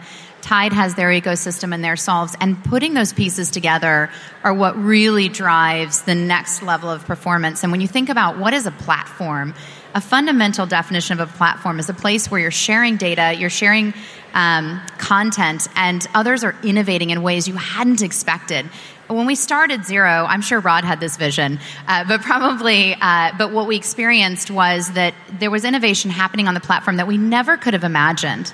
And solutions being created for small business owners and accountants that we couldn't have anticipated. And that's the real definition of a platform. And that's what the world's going to look like a set of connected ecosystems working together to drive success for small business owners. 100%. And just to build on that, I think one of the interesting things is that a community of developers can innovate better and faster than any one company alone. Absolutely. So half the beauty of having open open APIs is we don't have a monopoly on good ideas. That's and right. So now these other third parties can build these amazing services we hadn't even dreamed about from within Starling Bank. Well, thank you so much, guys. I'm actually going to have to wrap up that first part of the show. I know it goes so quick. Um, thank you so much to our guests, Megan Caywood and Oliver Prill. Um, Megan, where can people find out more about you if they don't already know where to find you? Um, Twitter at Megan Caywood, or you can find us um, at starlingbank.com if you want to know more about Starling. Perfect. And Oliver, how about you? Yeah, I would say tide.co. Perfect. Um, thank you so much for joining us. Let's have a big round of applause and a cheer for these guys. Feel free to take your drinks with you. Thank you. Um, Oliver and, and Megan um, provided us with, with such great insight, and APIs and bank feeds are, are super interesting and a really deep topic um, that everyone's been going into today. But people have been hearing about them all day, and it can be a little bit heavy. So we're going to lighten the mood. Um, I really hope you're ready for this because this is going to be like cringeworthy. But we want you, our lovely accounting audience, to get involved, and you have to be prepared to laugh at yourselves. Okay, we're not going to pick at any one person, but you have to be prepared to take a joke. Please. Well, and it's not just laugh at yourselves, it's actually laugh at what we're going to be saying now. So I, I kind of feel very much like the dad at the Christmas table telling jokes coming out of a cracker on this one. And believe me, some of these jokes are pretty much the same quality, quite frankly, right? But if you shout out the answer, the correct answer first, and our producers hear you, you will get a free t-shirt. Okay? So audience participation along the lines of free t-shirts as modeled by me. It's definitely not. It's not requested. It's definitely mandatory It's at this stage mandatory. type thing. I, I'll just be be sad. All right. The first one of these. So, why do accountants make good lovers? They do it on a spreadsheet. Who was it who said that? Put your hand up, sir.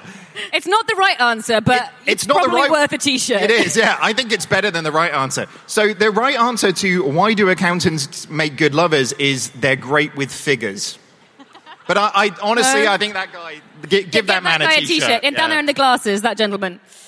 All right. Uh, second up, we here we have. So, what do you call an accountant without a spreadsheet? Lost. Somebody say lost? Useless. Yeah, that, that, that, that's pretty close. So the answer is lost. So uh, again, another T-shirt in the audience. You guys are good at these. Like Down, down there, they've read, they've read the notes. You've honed your skills, isn't it? All right. Uh, third up, we have why are accounting departments so welcoming? Because everybody counts. Oh, it's nice. I like that. Okay, this is uh, kind of going into the festive spirit here. So, how does Santa's accountants value his sleigh? Nobody? Net present value. That- See, see, the accountants actually laughed at that one. I know. Like, I think I think we've found their level now. So so this one, if I'm honest with you, like I'm not sure. I uh, as like millennial group, I'm not sure we get the answer to this one. So, uh, what do you call Tom Cruise with a low credit score? Okay, nobody else has seen it either. Oh, it's I think this is definitely of a generation. yeah. Nobody? Okay, this is risky business. I wish we could capture the groans because we Yeah, haven't had a we single did. laugh, but there's some really good groans coming out. From Okay, the last one. audience. Last one, guys. Um, what what do accountants suffer from that ordinary people don't? Did that we man got say? it. That man got it right. Are you the same guy who got the T-shirt earlier on, dude? You're a rock you're going star. home with hella swag. The answer was depreciation. That's nice. So uh, it, this time of year, it's a sad topic, right? I was about to say, and on that positive note, I hope you're all feeling good about yourselves. But it sounds like hopefully people who won t-shirts are feeling good about themselves at least. Um, let's move on to the next part of the show. Okie dokie. I- So in this section, we're going to be talking about automating payment collection and online card payments acceptance, which is a bit of a mouthful, I have to say. It is, but we've got some great guests who are going to turn it into English for us. So please welcome Pranav Sood, who's the Director of International Expansion at GoCardless. I hope he's there. There he is. Come on up. And Stuart Gregory, who is Head of Business at TransferWise. Welcome to the stage, gentlemen. Please help yourself to drinks. Oh, I see Stuart brought his own drink. He came prepared. So, um, the, the, the reason we're talking about this today um, is that Xero continues to invest heavily in the ability for customers to automate payment collection, which is actually a really big deal if you're a small business, um, and also to accept a range of card payments online because no business is a business if you can't sell online right now, right? So, Very, very true. So, so Keri, maybe to start us off on this one, um, for those a little bit less familiar with this, can you tell us what the subject matter means? Yeah, I'll start from the customer experience. If I'm a Xero small business and I want to invoice one of my customers, um, we have some options where that customer can pay by card uh, using Stripe. And the advantage to the customer, this gets used, by the way, a lot in the United States because, you know, we use things like checks, I know. Um, and using a credit card means that you can get paid faster and you don't have to pay right away. So that customer doesn't have to pay the small business owner right away and the um, small business owner gets paid uh, right away. So convenient. By the way, that payment mechanism is helping small business owners get paid faster, which makes a big difference in cash flow and the ability to be successful. In fact, today we have this capability live, and it's essentially saving uh, small business owners, helping them get paid in half the time. So 20 days faster on average here in the UK.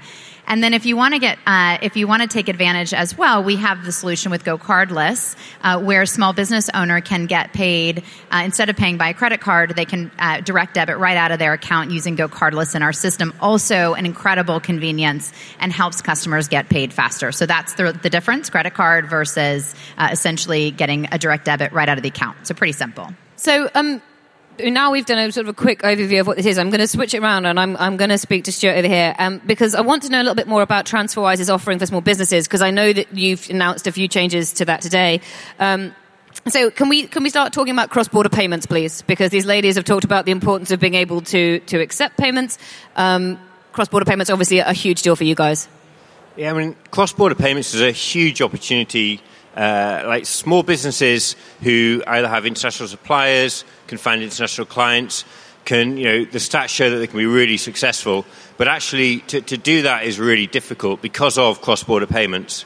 So if you go to your bank, you're trying to make an international transfer, you lose so much in the exchange rate as well as the upfront fee, and, and that's very opaque. Like it's not transparent, and also the payments take days right to arrive. Money gets lost along the way. There's receive fees, and so the whole experience of international payments through banks has been very fundamentally broken.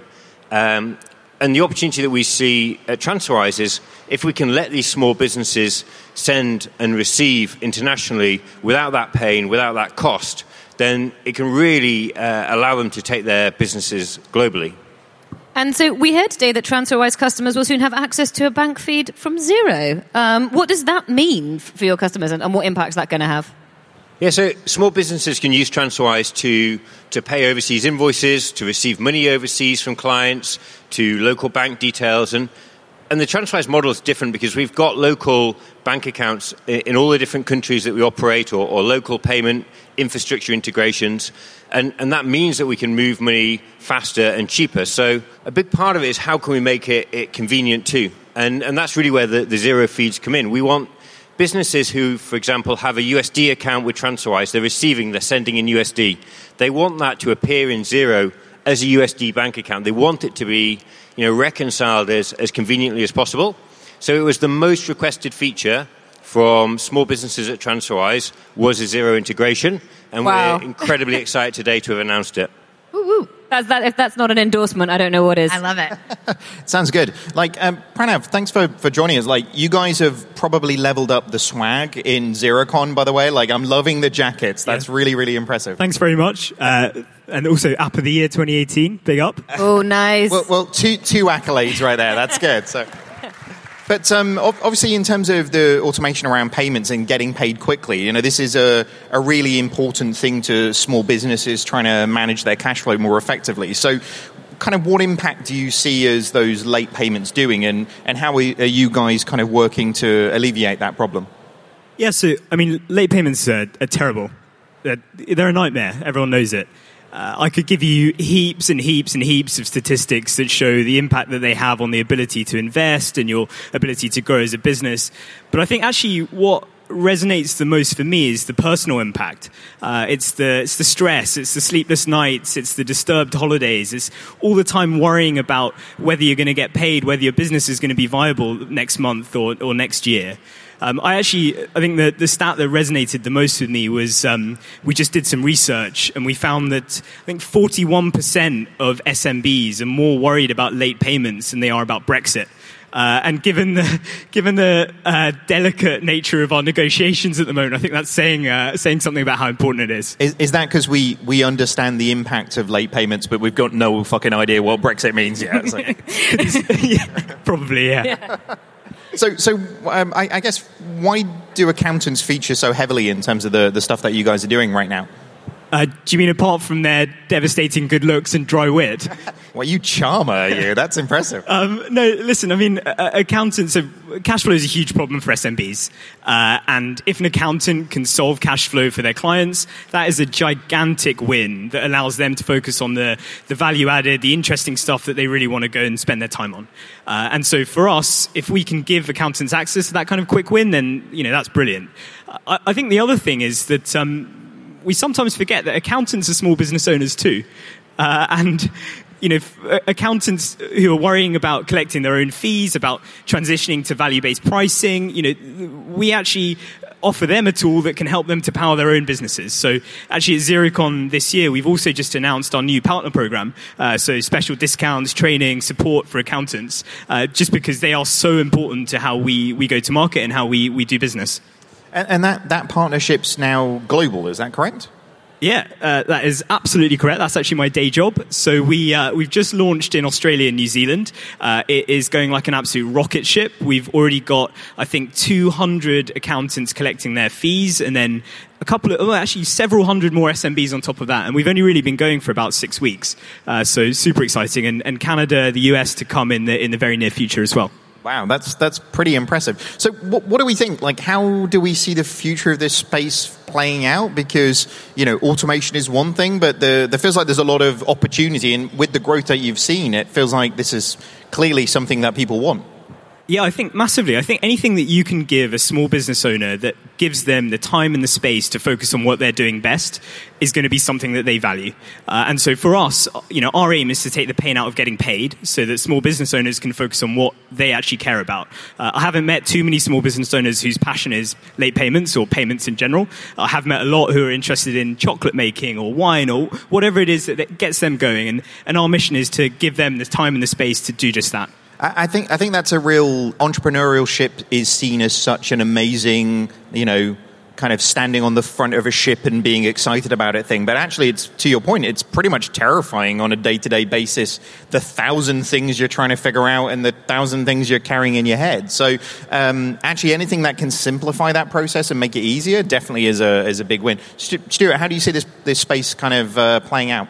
Yeah, I, think if you look at international payments, like they aren't going to cost three percent. They're not going to cost ten pounds a payment, and they're not going to take two or three days. Like definitely, the the trend is towards instant international payments, international payments that are nearly free. There's no reason it should cost so much to essentially send ones and zeros, right, like around the world. So I definitely think that that trend's coming, and and we're excited about that because that's going to enable uh, small businesses around the world to do trade way more globally.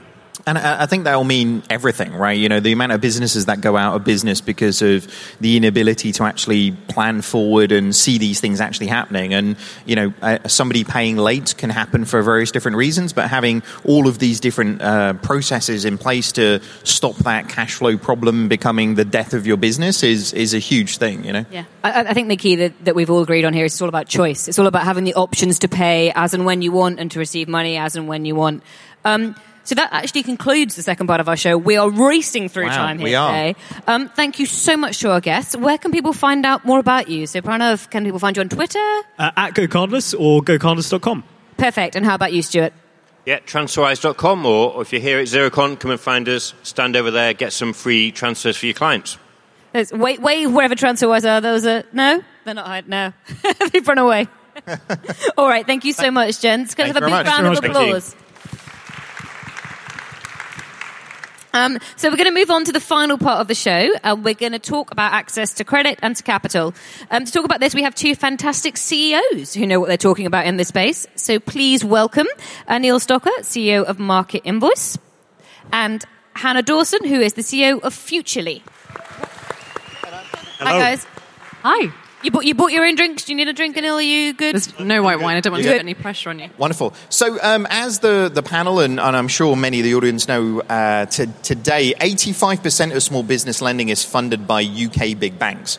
Um, however, the, the tide on that one is, is kind of changing, not wanting to do a pun around tide, but I'm sure the tide guys will appreciate that anyway.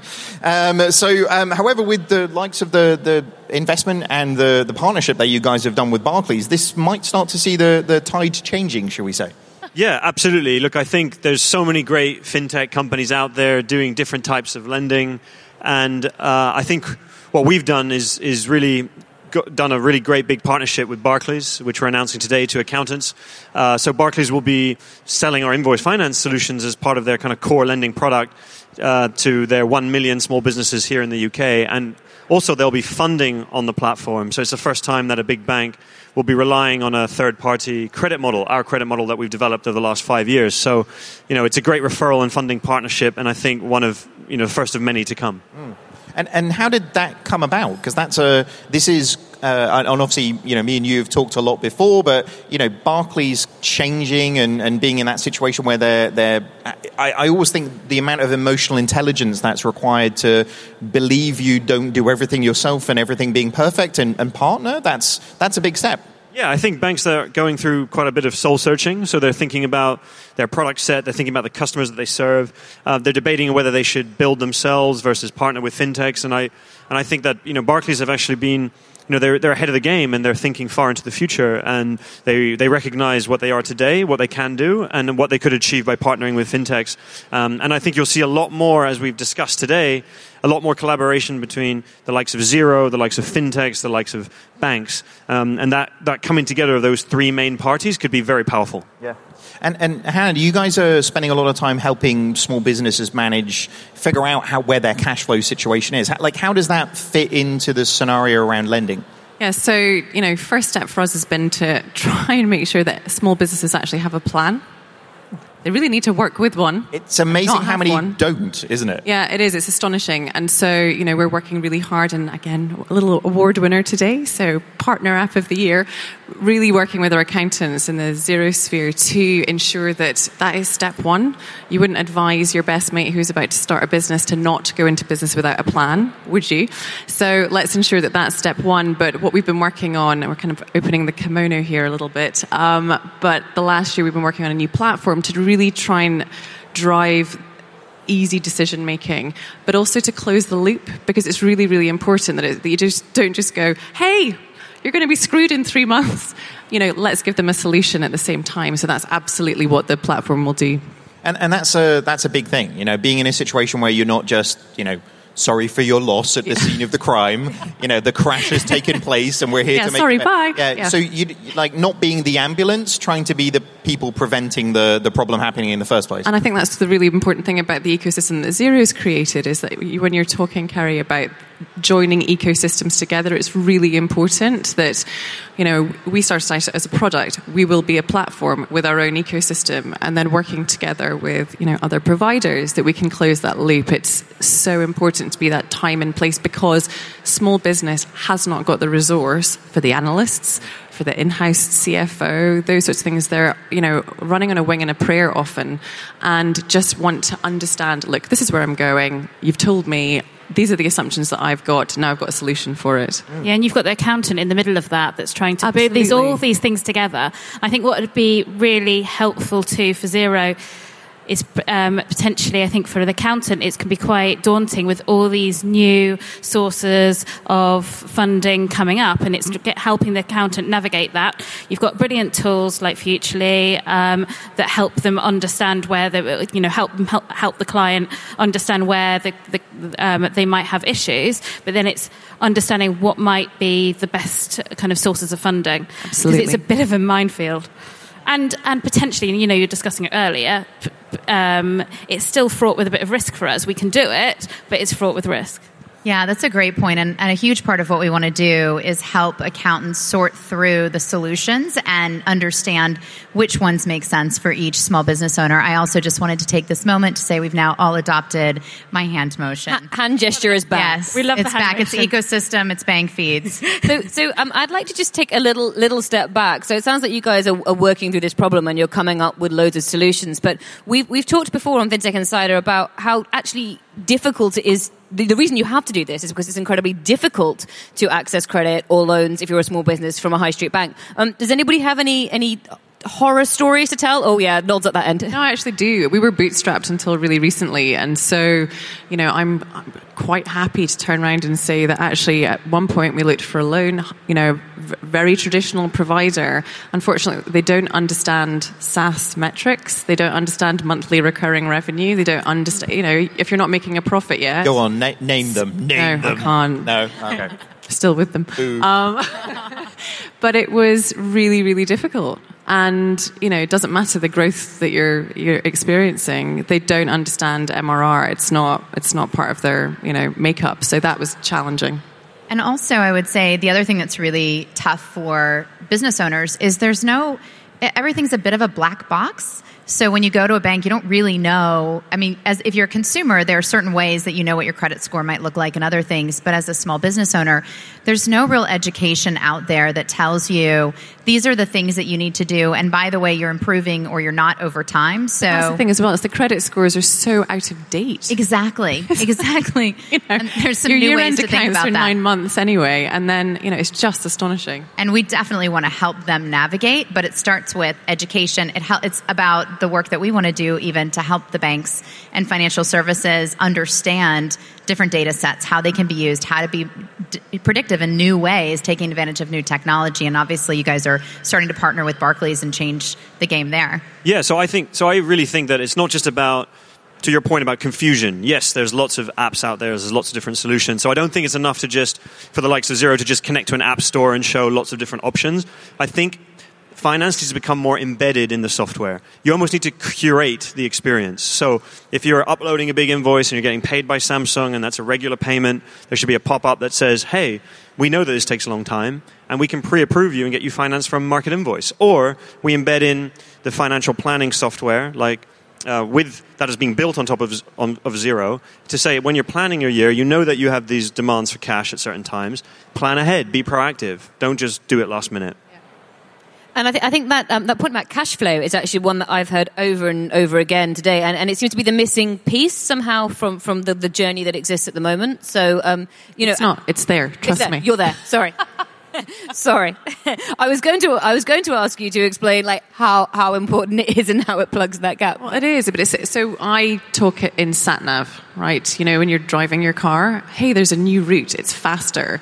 Your business today is different from the business in a month, and it, it, you know, from three months, from six months, and so it has to be this, you know, ever changing beast that you're looking at all the time with your advisor actually and that's the touch point that you have with your accountant to say right okay this is our target for this month how are you going to how are you going to get there Yeah, and I think that's an important just point about the advisor. It's great to see your numbers. It's great to have technology that can help you automate the way your business runs it's so critical that you have an advisor to help you take action, to help you figure out what your individual situation and choices should be. No small business owner is the same. So how they interpret the information and what they do with it yeah. is going to be unique and they need someone to help them navigate. the person to translate it, isn't it? It's you've got you've got all the information, it's overwhelming and they can translate it. But I do think in that too, it's helping that advisor. It's really um, mind boggling being an accountant today. There's so much happening, there's so many apps, there's um, they've got to get their head around so much. They've got to become these advisors, and it's helping them through that too. Absolutely. And but I would I want to just kind of I guess one thing that I believe strongly is that if you're an accountant and you, you know, reconcile the books and you do the year-end account, that's cool, but that's kind of what's expected of you. But if you're an accountant that solves a business's cash flow problem, if you're the difference between a company being able to export to a new market and deliver on their services, hire new people, they will always remember you. Yeah, definitely. And so you have an you have an opportunity to really become memorable and leave a legacy on that business. So if you're an accountant, step up and write your legacy. Somebody said to me, one of my team said to me, the role of the accountant. Um, historically has been to kind of help businesses understand their past position. Now it is helping them navigate the future, and it's all future orientated, and that's that's what's key. It has to be. I think I think that's a great place to, to end this third and final part of the show. Um, so thank you so much to Anil and Hannah. Where can people find out more about you? Twitter, LinkedIn, email? What do you fancy? So we have a dedicated landing page on our website, MarketInvoice forward slash xero. So that's where you can go and find I out. I think we all about, do. About we, we have to. It's the rules. We're the welcoming committee. thank you so much for joining us, guys. Uh, thank you so much for joining us on FinTech Insider. Please give them a huge cheer. Oh, fantastic. And that actually concludes this very special episode of FinTech Insider Live at Xerocon. So before we all head to the bar, and uh, the Xerocon after party really gets underway. I'm so excited about this, by the way. I wasn't here last year, and I've seen the pictures, so I'm, I'm really keen to see what's happening this it evening. It was epic last year. I think it's like I think they've outdone themselves for this year as well. So anticipation is building. It is. Um, so we just want to say thank you one more time to all of our guests. So um, if you guys can like cheer as I say their names, Anil and Hannah, to Pranav and Stuart, to Megan and Oliver, and of course to Keri and Becca, who have joined us for the entire show. And of course, we really, really, really, really, really, really, really should thank our lovely, lovely audience. So, everybody, give yourself a round of applause. Woo! We also have to thank Ed Burks, who's lurking somewhere at the back. Um, Ed, give us a wave. There we go. There he is, arms in the air. To Julian Moore and um, the entire team at Xero. And as usual, thanks to our amazing, amazing media team for bringing all of this together. We couldn't do any of this without them. So let's have a big round of applause for all of those guys as well. Fantastic. Uh, don't forget to subscribe to FinTech Insiders wherever you get your lovely, lovely podcasts. You can follow us on social media and find much more exclusive content on iTunes. We love reviews as well. If you'd like to leave us a review, feel free. Thanks for listening to FinTech Insider. Goodbye.